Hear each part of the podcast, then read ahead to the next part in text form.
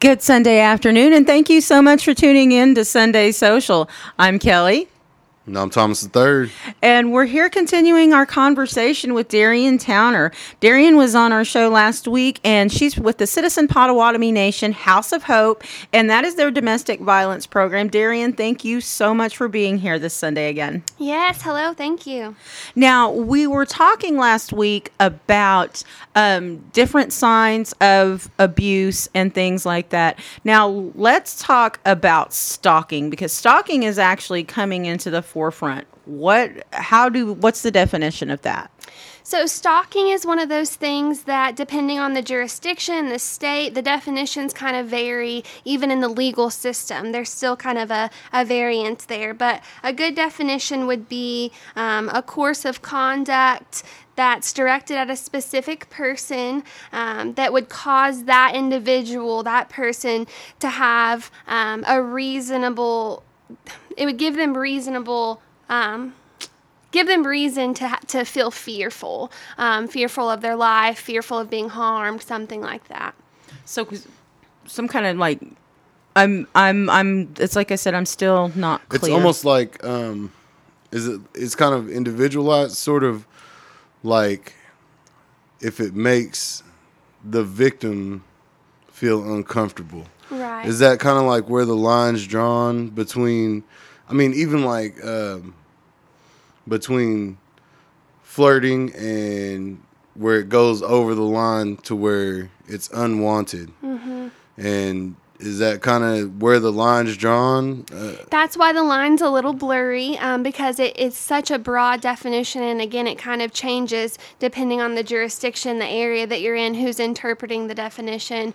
Um, but if it's going to be something that would cause the majority of people to reasonably fear, feel fearful. Um, so a lot of times it's considered um, repetitive, unwanted attention is another good way to think about it. Um, so that could be in the form of texting, emailing, D Ms. That could be in person. That could be through letters. That could even be secondhand of Um, individuals keep running into people who kind of whisper threats under their breath, or random people are coming up to them delivering them threats. It can look like a variety of things, um, which I think is part of the reason why that definition is so broad. So what do y'all tell people who are being stalked? How do you tell them? Because that seems like it's pretty dangerous. That's a, a very scary thing, because you know, you see the cyber stalking, mm-hmm. and the creating of fake accounts, and then the being able to follow you by your phone and G P S and everything. I mean, technology has really helped the stalkers. Um, that's given them a lot of tools. So what do you tell um people who are being stalked? How do you tell them to protect themselves, and what steps do they take? So one thing um, to keep in mind that we always remind individuals is that stalking and stalkers um, don't always, and actually hardly ever, look like how they're depicted in Hollywood movies or Lifetime movies. It's not always a stranger in a dark hooded um, jacket peeking in your window. That does happen, um, but like you were saying, a lot of the forms of stalking now do um, have a connection with technology, cyber stalking or things like that. And so um, there's a couple different things that we can do. Like I mentioned last time, we can safety plan with that individual. Um, and so if they are... Have, if they're experiencing stalking, depending on, you know, that situation and who it is, how long it's been happening and things like that, we can help them to create a safety plan um, of, you know, maybe can you take different routes to and from work? Do you have a victim's protective order, a V P O? That's something that our program can kind of explain to individuals if they're unaware of what that is. Um, and if that individual chooses that that's something that they would like, we don't force them to ever get one, but if they choose choose that's something that they would like, an advocate will help them through that process of filing for a V P O. So if they have one and they're experiencing stalking, you know, we remind them, you know, keep a V P O in your purse, in your car, at your kid's daycare, daycare or school, you know, on you at all times. If you are ever fearful or if that individual ever does communicate with you and that V P O is in place, well, that's something to, that we can call the police over because that's a violation. So we remind them of their legal rights that they might have if they, you know, again, if they do have a V P O or something like that in place. Um, and I know individuals that are coming into shelter, something that we always remind them is, hey, if you're on social media, make sure your location services are off. Um, so make sure you're not tagging yourself. Even if you're not at shelter and you're somewhere getting ice cream or you're at the movies, let's not put our location on there, right? For your safety, keeping your safety in mind. Tell your friends not to tag you in pictures if you go and visit something, um, a museum in Oklahoma City or something like that. You know, let's not tag ourselves in pictures. Um, let's either not use social media or make sure we one hundred percent know every individual that's on there. Um, going through our phones, there's apps now um, that can be disguised to not look like location. Um, device, location service devices, so we can kind of advise them on what to look like, look, look for that way. Um, but we always kind of try to remind them too, it is a lot, but we just have to, you know, be proactive in thinking. It's not something to necessarily feel overwhelmed and fearful from. We just have to be proactive in thinking about things maybe a little bit more than we used to. Now, for people that aren't really familiar with victims protective orders, mm-hmm. how do you go about uh, getting one, and do you need any kind of proof of the stalking, or do they need to be like screenshotting text messages or, you know, I Ms or whatever it is? Do do you need proof in order to get a, a victims protective order, or can you just get it because you feel, you know, feel fearful? So it depends. There are different types of victims protective orders. Um, so oftentimes when you file for one, um, oftentimes, not always, but you'll be granted one, at least a temporary victims protective order. And then typically the next step, um, that individual who... Um, the abuser, the stalker, um, is given a copy of that victim's protective order. Um, so that fact is a fact um, that sometimes makes individuals not want to file for one, and that's why we don't always force individuals to, because when you file for a V P O, that abuser is, becomes aware of it. That's their legal right to become aware of that. And so on that, it shows what county you've asked for that V P O in, and so if the abuser doesn't know where you're at, that stalker didn't know you were in that county, now he does. Um, so that's why we don't require people to get one. But oftentimes after they have been granted one, there will be a um, they'll have to go to court over that, and that's might might be where they need to have some of that evidence. So we do encourage individuals.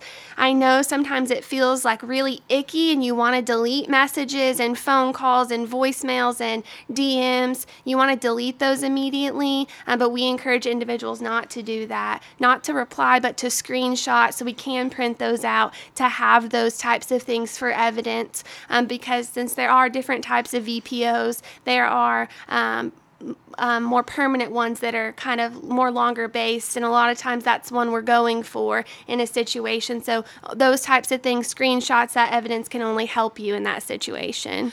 Now, do you encourage people to maybe forward that to a friend, or maybe, you know what I mean, some trusted person that Store. says, hey, look at this, or even show it to somebody else to say, hey, this is what's happening to me. So if, you know, just just in case, so you know, if something happens to me, these are the kinds of things that I'm getting, or at least somebody else has a record of of what's happening to you. You know, I think the most important thing is to tell somebody. Right. Yes, it is. In any of the types of situations, you know, experiencing intimate partner violence, sexual assault, stalking, it's always a hard step, I think, um, to want to tell someone for whatever reasons that individual has. Um, but it is important to speak up about it and to do that. So if an individual is has been going through the process and they're a client with us, um, they have an advocate who um, will help them in court, will provide court advocacy. Um, and that's not a a legal representative, but it's someone to help them through that process. Again, help them with the V P O if that's what they decide they want, help prepare them for court, what to expect, what to feel, what are we going to do if your abuser is in the room, you know, what are ways that we can kind of cope with that in the moment, um, situations like that. And in that case, that advocate would have copies of all those texts and things like that as well. So, so what exactly is considered cyber stalking? I've heard the word, but I'm not completely sure. Like, is that you going and liking all of her pictures, or like, you I think know, it's her, is it harassing? Is it like sending messages? Is it commenting? Is it? So it could be any of those types of things. It's kind of like how the definition of just stalking is broad. It applies to that as well, but it's that willful, repeated intimidation to someone um, that would be reasonable enough things to cause someone fear. So, you know, in this day and age, it can be just going and liking three hundred posts on that person's Instagram or Facebook. You know, a lot of people, and I think um, I think still today, a lot of individuals have a hard time hearing that. You know, it's just someone liking your pictures, but oftentimes it's much more than that, and that can be an indicator of behaviors that are to come as well. So it could look like likes, comments, D Ms. It could look like um, just constant friend requests from random accounts. It could look like messages, voicemails, calling from different numbers constantly. So you've blocked one number, well, he or she is just going to find another number to call and harass you from. There's lots of ways, unfortunately, with technology that that can happen, that cyber stalking can occur. If you have any questions about what we've been talking about today, or if you are the victim of domestic violence, so- stalking, sexual assault, and you need to talk to somebody, you can call the Shelter Emergency Line at four oh five, eight seven eight, HOPE. That's four oh five, eight seven eight, HOPE. four six seven three. They're available twenty-four seven. You can even go online to c p n house of hope dot com, and um, they actually have a really ingenious um, introduction to their page that says, you know, to make sure that you're in a safe place before you use the internet, and they actually have a little escape button that uh, that can help you just in case your abuser or your stalker Um, is is right there. Now, one of the things I did want to talk about that we haven't really talked about is sexual assault and the different ways that uh, C P N House of Hope helps uh, survivors of sexual assault. So um, just like how we serve individuals who've experienced intimate partner violence and stalking, we save the, serve those individuals of sexual assault the same type of way. And so if they're needing shelter as a result of that that's happened, um, then we can provide them shelter or services or whatever it might be that that particular individual is in need of, um, because each, each case is different. Each individual is unique, so we don't use the same exact approach for each individual that comes to us. us.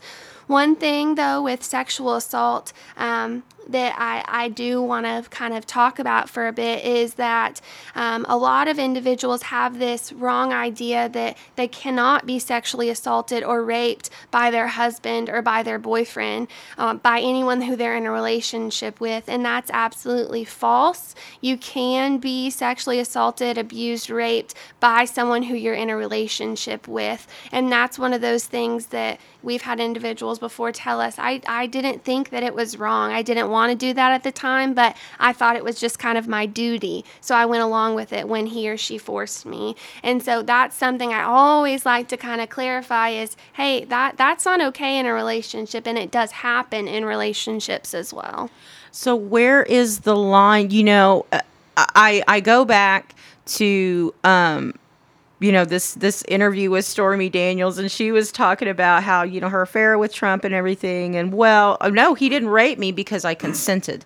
And it's like, you know, where does that, I mean, you know, yeah, I consented, but no, I didn't want to. I mean, where is the line of assault of just where, where you say no or where you refuse, or you know what I mean? Right. Where, because I feel like when women report Um, rape and things like that, it often seems like their first adversaries are the police and the, the people that they're reporting it to. And it's like they have to prove that I wasn't drinking, I wasn't being provocative, I wasn't wearing tight clothes, I, you know, and it's still that same kind of misogynistic view toward toward survivors. Victim blaming. That's yes. right. And so, and yeah, let's get into that. Let's talk about victim blaming and gaslighting. I mean, where does that, first of all, what is gaslighting? Let's let's talk about gaslighting. What What is that? So gaslighting is something that can inc- occur in a relationship or between two individuals um, where that one individual in the relationship, um, that abuser, is constantly trying to question that other individual's reality to the point where that that other individual, their partner or whoever it is in the relationship, um, again, questions kind of what their own reality is, questions their memories, um, questions their just kind of everything, and it's it's repeated. So an example of it could be, um, you know, if it's a if it's a husband and a wife, and the wife says, you know, I'd love to go out tonight. You went out with the guys last night. I I'd love to go, you know, bowling maybe tonight, you know, since I didn't, you didn't let me go last week. And he says, what are you talking about? I didn't let you go last week. I've never told you anything like that. And she says, well, yeah, the past couple times, you know, I've asked to maybe go out. You've told me I couldn't. I had to stay home. I would never tell you that. That's why people don't like hanging out with you, because you do stuff like this to them all the time. So that's kind of an example of what gaslighting is. It makes you question your own reality, your own past, your memories. It makes you honestly feel like you're going crazy is a good kind of descriptor of it. Kind of question your own mental health. Your, yes. Your yes. mental capacity. Yeah. And And, and it's like I said, so that actually does kind of fit into the reporting of sexual assault and kind of, well, are you sure that that happened that way? You know, kind of making women, especially women, um, kind of question their memory and kind of say, well, well, it really wasn't that bad. Or, you know what, he really didn't tell me that I couldn't go out. He just suggested that I shouldn't, mm-hmm. kind of thing. And you kind of rationalize that in your head to where it's just like, okay, I didn't go out. And, and now all of a sudden I'm wrong because right. I, I brought attention to right. that. Very just it's very intricate stuff. Mm-hmm. Um, if you want any information about the Citizen Potawatomi Nation House of Hope, they have a twenty-four seven emergency shelter line. That number is four oh five, eight seven eight, HOPE. That's four oh five, eight seven eight, four six seven three. Now, um, what do you guys do whenever you get secondary information from somebody? Like, say somebody's sister comes to you and says, my sister's in this abusive relationship, you know, she's in denial, but, or, you know, she needs help, but she doesn't want to ask for help. Is, is there anything that you can do, or does it have to be the victim that actually comes to you to get help? Because I know, like, with, with substance abuse, things like that, um, you can't really force people to go to rehab, or, you know, force them to get help. They have to actually want the help for it to work. But is there is there a way to have a kind of like an intervention? So in the field of domestic violence, one thing that we have to think about is the fact that we can't be the one to reach out necessarily, because if we're calling that, that phone number that maybe sister gave us and abuser answers the phone and we've said who we are, and so now he thinks his wife or his whoever is out there seeking services, that could escalate that situation to, to a point where we don't want it to be. But we do have individuals from the community, concerned family members, friends, things like that, that do call us sometimes. And what we can do is we can give them kind of a rundown of, hey, this is what we provide, services that we provide, and who we are, what we can do to help.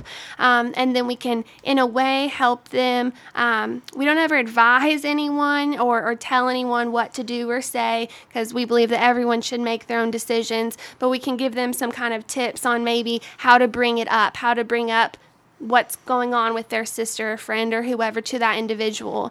Um, and then we encourage them to tell them to, to just give them a call and, and see what they're about. So sometimes we do have individuals call that aren't comfortable with giving us their name quite yet. They just want to say, you know, hey, this is kind of the situation that I'm in. What do you guys do? What can what what do y'all do in the community? So we get to kind of go through a run through of these are the types of individuals that we get to help, that we can kind of help get on the right path, to stand on their own feet, to create a life free of violence for themselves. And these are the, the ways that we could help that person. Sometimes we get to find out who that person is and they, they come to us to receive services. Sometimes we don't know if we ever hear from that person again. Um, but yeah, we as a program can't always reach out like that because we have safety of that individual at the forefront of our minds. One of the things I wanted to talk about, too, especially when we're talking about cases like this, because I really want our listeners to understand confidentiality and where you guys are on that, because I think a lot of survivors, that is the one bugaboo that really, really deters them from reporting anything is the, it's going to be in the paper, it's mm-hmm. going to be public, you know, and then everybody's going to know. And I get your, your tormentor has to know where he can't go. He he has to know. But on on that level, I mean, you know, we have we actually have a great program right here in Chickasha that it's a safe house, so nobody knows where mm-hmm. it's at. Mm-hmm. You know, and so that that confidentiality, we we want to make sure that, that that the survivors know who contact you, that that their information is confidential. Yeah, so um, with our shelter, we don't ever publicize our address of our shelter, so we never give that information out. So for individuals that are coming um, to shelter, that's the way that, that I, I want to say across the board, all domestic violence programs and shelters are um, with confidentiality is we're not going to give up that location because that's a safe place for us, for you, for, for future individuals that are coming to us. And with our program, confidentiality is, you know, one of the, the biggest things that we hold to. Um, and so if someone's coming to us, the only way that we would ever break that confidentiality is if, one, they've signed a confidentiality of release form and they've told us exactly who we can contact, a lawyer, a mother, um, an attorney, whoever it might be. If they've given us that exact permission of who we can contact and how we can contact them. If not, and someone calls our number and says, hey, have you heard from so, or, you know, is so-and-so a, a, a client of your program? A resident in your shelter. If we don't have that form signed, all we say is, I can't confirm or deny if I if I know that person or if they're a client, and that's for that individual's safety. And so the only reason we would ever tell anyone if someone was coming to us would be in a situation like that, or if we were fearful of, you know, if they were harming themselves or someone else, or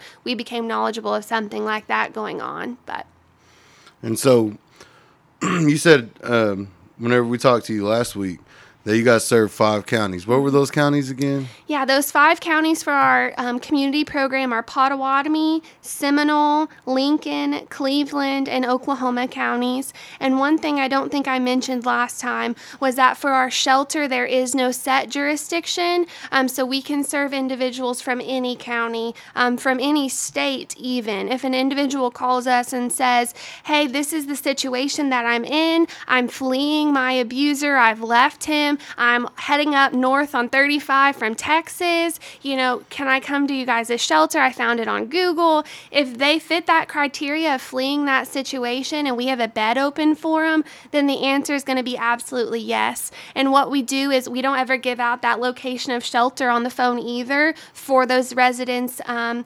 protection. And so we meet them at a safe location, typically a police department or something like that. And then we, we bring them or we, we lead them into shelter. So now, um, do you allow the women to bring their kids with them to the shelter? Yes. So the way that our shelter is set up, we have a room for singles. So that's either women who are not mothers who are coming into our shelter, or women who who will be coming into shelter without their children for whatever reason.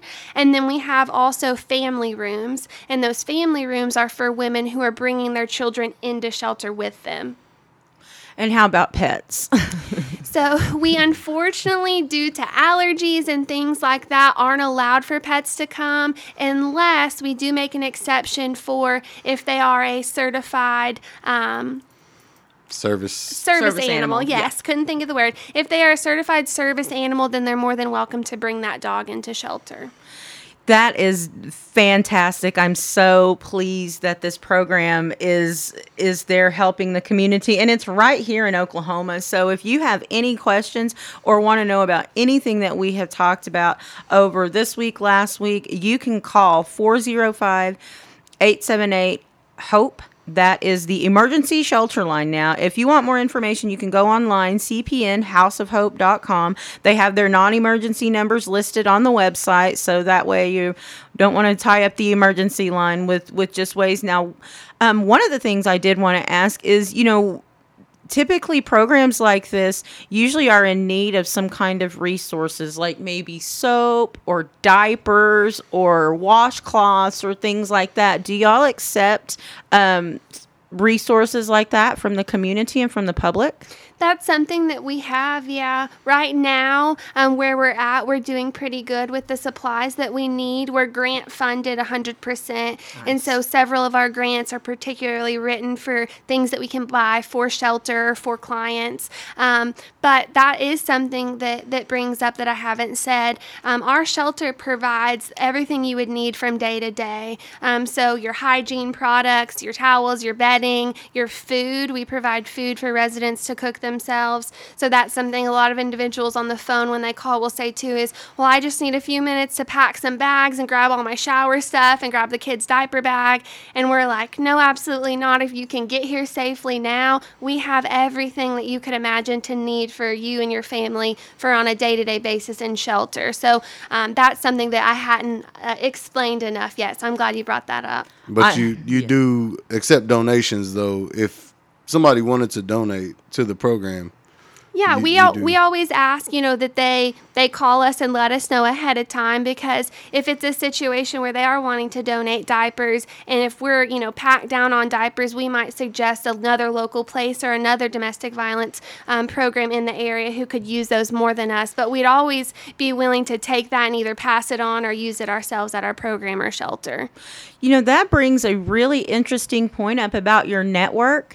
And so if so, if if a woman or a domestic abuse victim uh, emergency in, a, in an emergency situation um, outside of your jurisdiction, and they're closer, like say down here in Southwest Oklahoma, you would have a network that says, hey, It, Lawton's a lot closer, or Chickasha's a lot yes. closer, or this is a place that you can call. That way they can help you immediately. Right. Yes, we do. And so if it's a crisis call or if someone's calling our phone or have stopped by and they explain that they're trying to relocate to this certain area of Oklahoma um, or even another state, that's something that we'll do again, because we're not going to let them go without trying to at least give them other resources. And so sometimes if they are calling and they say, you know, do, you know, can we get into your shelter, and, and when we find out where they are, we say, are you wanting to relocate to this area? And they they might say, you know, no, I'm looking for a bigger city. So then we say, oh, well, this might not be the place. If, you know, if you need to get here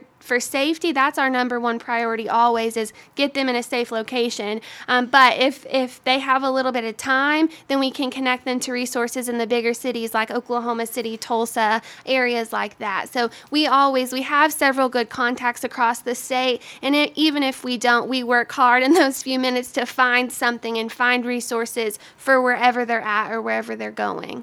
Now, how do you help the victims transition from the shelter back into uh, wherever they're going, if they're moving to another city or if they're trying to go back home? How how has that transition um, worked out? It's been really good. We've had some um, really amazing stories come out since we've um, opened up our shelter, but it's one of those things that's different for everyone. So sometimes individuals come into our shelter um, and we have an advocate in shelter who meets with them and helps them with resources and goals and things like that. Um, and sometimes one of their first goals is to secure a job. So that's something we'll work on first. Maybe that individual has a job, but they want to work on getting a car. So we'll work on um, ways that steps that they can take to do that. If they have those and they want housing, then, you know, we make up a plan of what what we can do, what can we provide, what can other resources in the area provide for you so you can get there. So it's all about meeting those individuals where they're at and then saying, you know, what what what is your number one need? What can we do for you? And then helping them see the steps to get there.